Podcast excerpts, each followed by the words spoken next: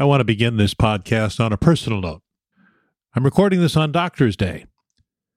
As I entered the hospital this morning, there were a group of people outside that took my temperature, took a health questionnaire, gave me a slip which allowed me to enter the hospital and a mask that I was to wear in the hospital. Because I'm on staff, I can go in there, but they're only allowing one person, one visitor at a time. But I was cognizant today that in the United Kingdom, we lost a surgeon who died of COVID 19. He was my age. He had, for health reasons, retired, but felt compelled to come back and help with the horrific onslaught of COVID patients that were affecting his local hospital. He developed symptoms, rapidly declined, and died. He died because people were selfish. People who should have stayed home didn't, and they spread the disease to others unknowingly, and he died. He also died because he didn't have the personal protective equipment that could have saved his life. So today, we're going to talk about how an 85 cent mask and a $10 test not only broke down the economy, and if you want to trace the effect of the virus on the economy, you should know it isn't the virus, it's the response to the virus. My name is Dr. Terry Simpson, and this is Your Doctor's Orders, dedicated to busting myths and spreading science virally.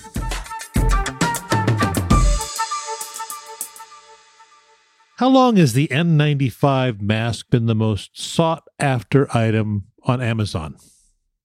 It turns out before a single case of COVID 19 in the United States.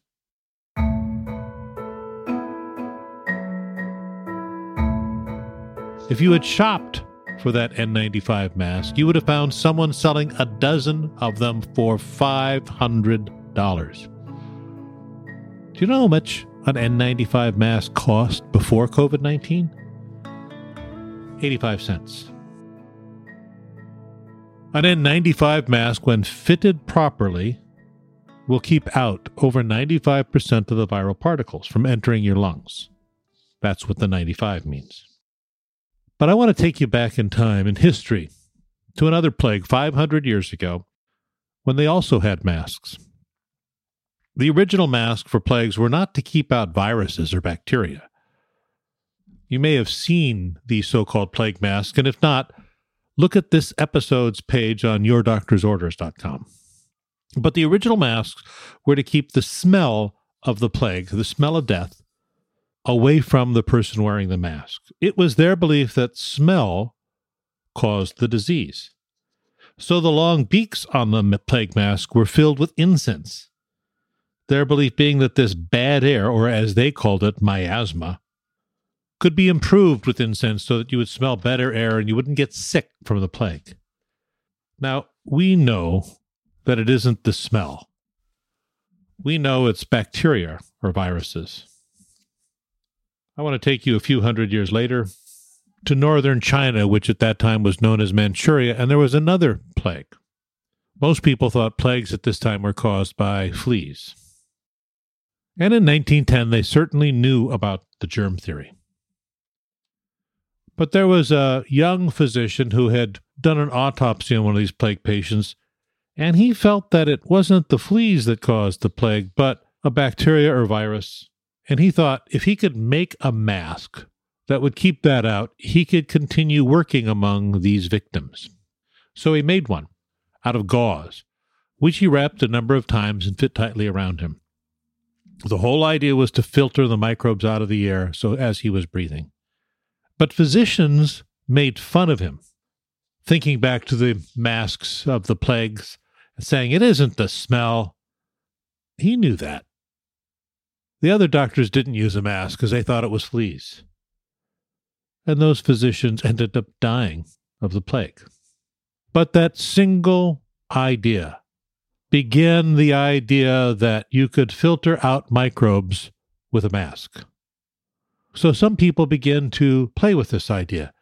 Industry began to experiment with materials to make masks to filter out bacteria and other items. Now, I want to make clear that these are not the surgical masks that I wear in the operating room today or the type that I was given as I entered the hospital today.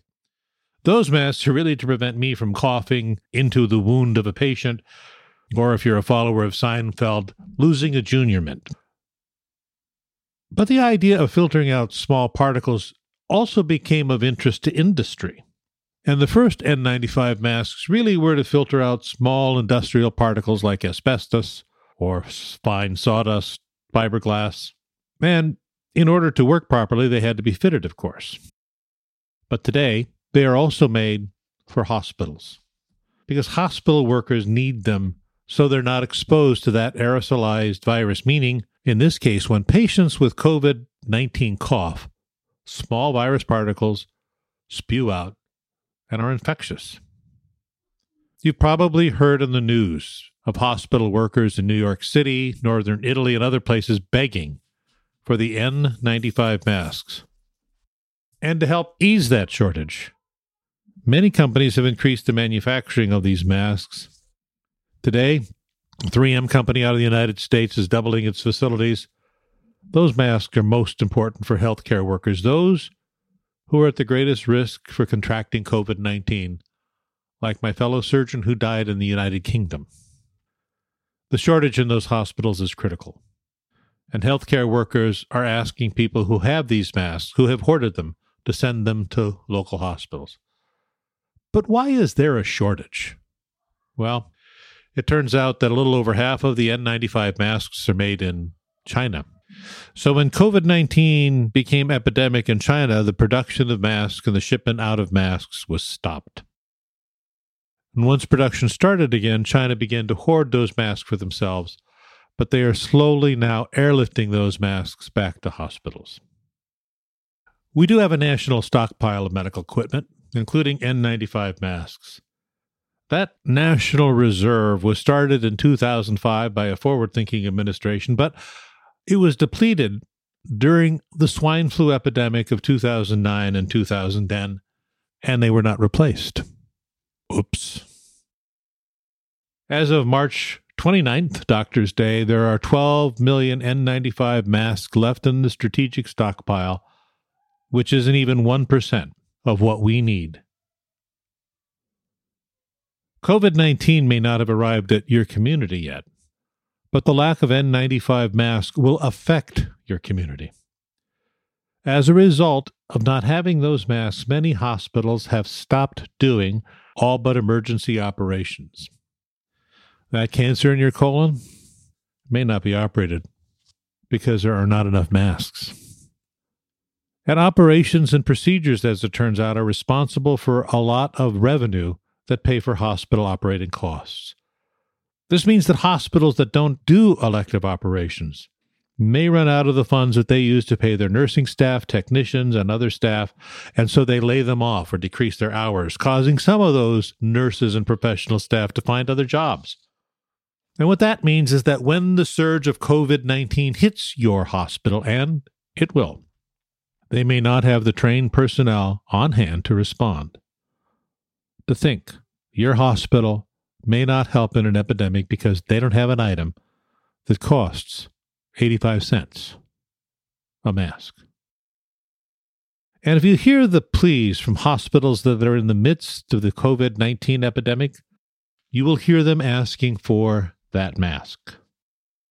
You'll also hear them asking for personal protective equipment or PPE, things like the gowns that hospital workers wear, those little bunny suits designed to protect healthcare workers against the infectious viral particles. It turns out that most personal protective equipment that hospitals in the United States buy, over 80%, come from China. Our U.S. hospitals are dependent on China to protect our healthcare workers. Now, it didn't used to be that way. Most personal protective equipment used to be made in the United States, but as hospitals have been trying to control costs, and like many things in the United States, it's just less expensive when manufactured in China. And many hospitals are running short of gowns, gloves, and other items that have been outsourced. That's probably one of the reasons we have a strategic supply in the event of the interruption of that supply chain like we had. But this epidemic, this COVID 19 epidemic, is worse because that strategic reserve of masks and other personal protective equipment was not replaced. When this epidemic is over, and it will be for better or worse, besides restocking our strategic reserve, we need to consider hospitals stockpiling more of these supplies. We might also consider requiring hospitals to have their own stockpiled reserve, and that hospitals would be required to purchase them from manufacturers in the United States, like woodworkers have, by the way. Woodworkers use their own version of N95 masks, but they required those to be made in the United States. And during this crisis, woodworkers have donated millions of those masks to hospitals. And really, on behalf of many who work in hospitals, to those in the woodworking industry, thank you. If you want to restart the economy, and who doesn't, you have to know who is infected, who's contagious. We need to isolate them. But without that knowledge, the only choice we have is something called shelter in place. I think that's a silly name. Shelter sounds like it applies more to pets than people. But let's make it clear and call it stay home and don't leave. Because some people will hear shelter in place and won't think it applies to them. A better method is to test everyone for COVID 19 to have the answers quickly so that we can isolate carriers and stop the spread. We also need a blood test that will determine if you've had it. We call that an antibody test, so that we can see people who have made it through COVID 19 because as many as 80% may have no symptoms, but are immune from it and thus can be out in the workforce. Fortunately, help is coming. The antibody test has been made. A number of groups have made it, and they anticipate it'll be ready in a few weeks. More tests are being developed to determine if you've had or are shedding virus from COVID 19. Some of those tests will be out in the first part of April, but currently all we have are tests that'll take you a couple of days. But until we have that, you have to shelter in place.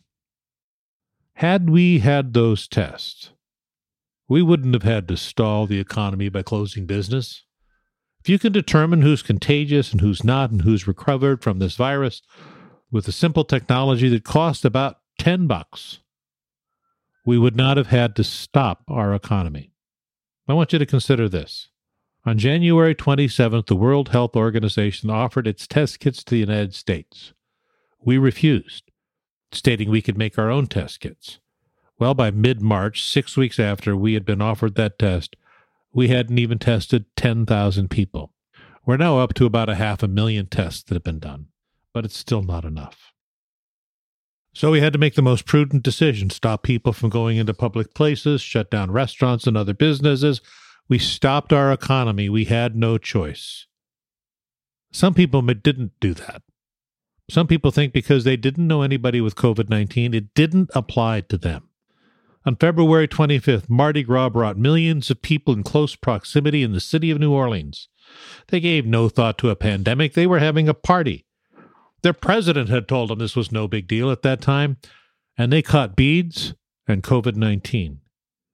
Louisiana was just declared a national disaster area, and their governor is asking for thousands of ventilators for their patients. In Florida, Governor Ron DeSantis said he was not going to close his beaches, even though doctors and scientists were advising him that this would result in a surge of COVID 19 cases. He kept the beaches open. You remember spring break? Well, that happened. And not only did Florida see a rapid increase in COVID 19 cases and a national disaster declared because of it in that state, those who went to vacation for spring break have returned home exposing their friends, family, and neighbor and community to COVID 19. This is serious. Stay at home. I get tired of answering people saying this isn't as bad as influenza, which kills millions of people every year, hundreds of thousands in the United States. Think of it. Look at what's happening in New York City, in Seattle, in New Orleans, in Florida, Ohio, California. The hospitals are being slowly overwhelmed with COVID 19 patients, And it just isn't that more COVID 19 patients will die.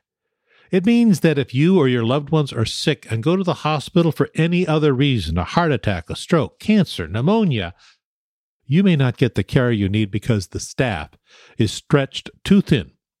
You may not get a hospital bed. You may not be able to get on a ventilator because they don't have the life saving equipment available. The death rate is not just from this virus. The death rate would include the person who dies of a heart attack in the hospital because they didn't have the people to attend or he couldn't get to a ventilator. The death rate is the person who gets a community acquired pneumonia like I had last year, and instead of getting better, might get worse. Stay at home. That is your part.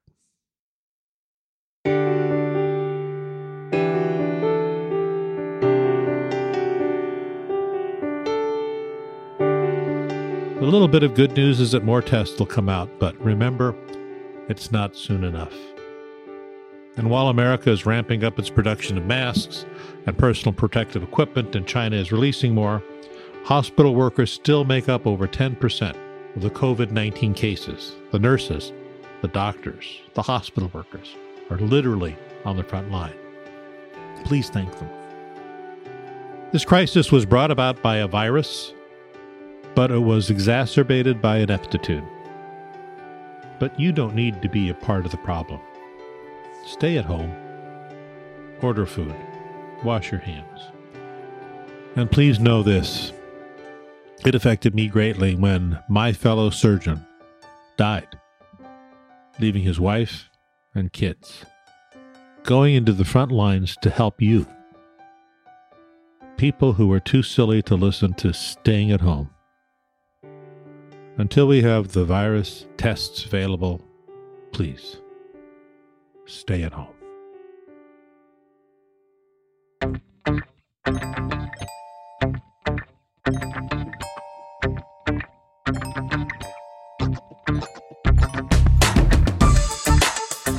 Thank you for listening to Your Doctor's Orders. And while I am a doctor and a virologist, I am not your doctor, and you should seek the advice of a trusted licensed medical practitioner with experience before taking any actions. But here is the advice you need to take stay at home, wash your hands. This podcast is a part of Your Doctor's Orders Network and is produced and distributed by our friends at Simpler Media. My executive producer is the talented and masked producer girl from Producer Girl Production. And you can follow me for more information and snarky tweets, where I am at Dr. Terry Simpson. That is Dr. Terry Simpson. Until next time, don't drink the water, drink the scotch. Hey, Evo. I wondered if the miserable time you had in January was because of COVID 19. I think soon we'll be able to test you and find out. Until then, stay home, smoke your pipe. And thanks for making me and this podcast, formerly known as Culinary Medicine, sound fantastic. I quite literally couldn't do this without. Wait a minute. Did you add this to the end of my script? Oh, classic Evo.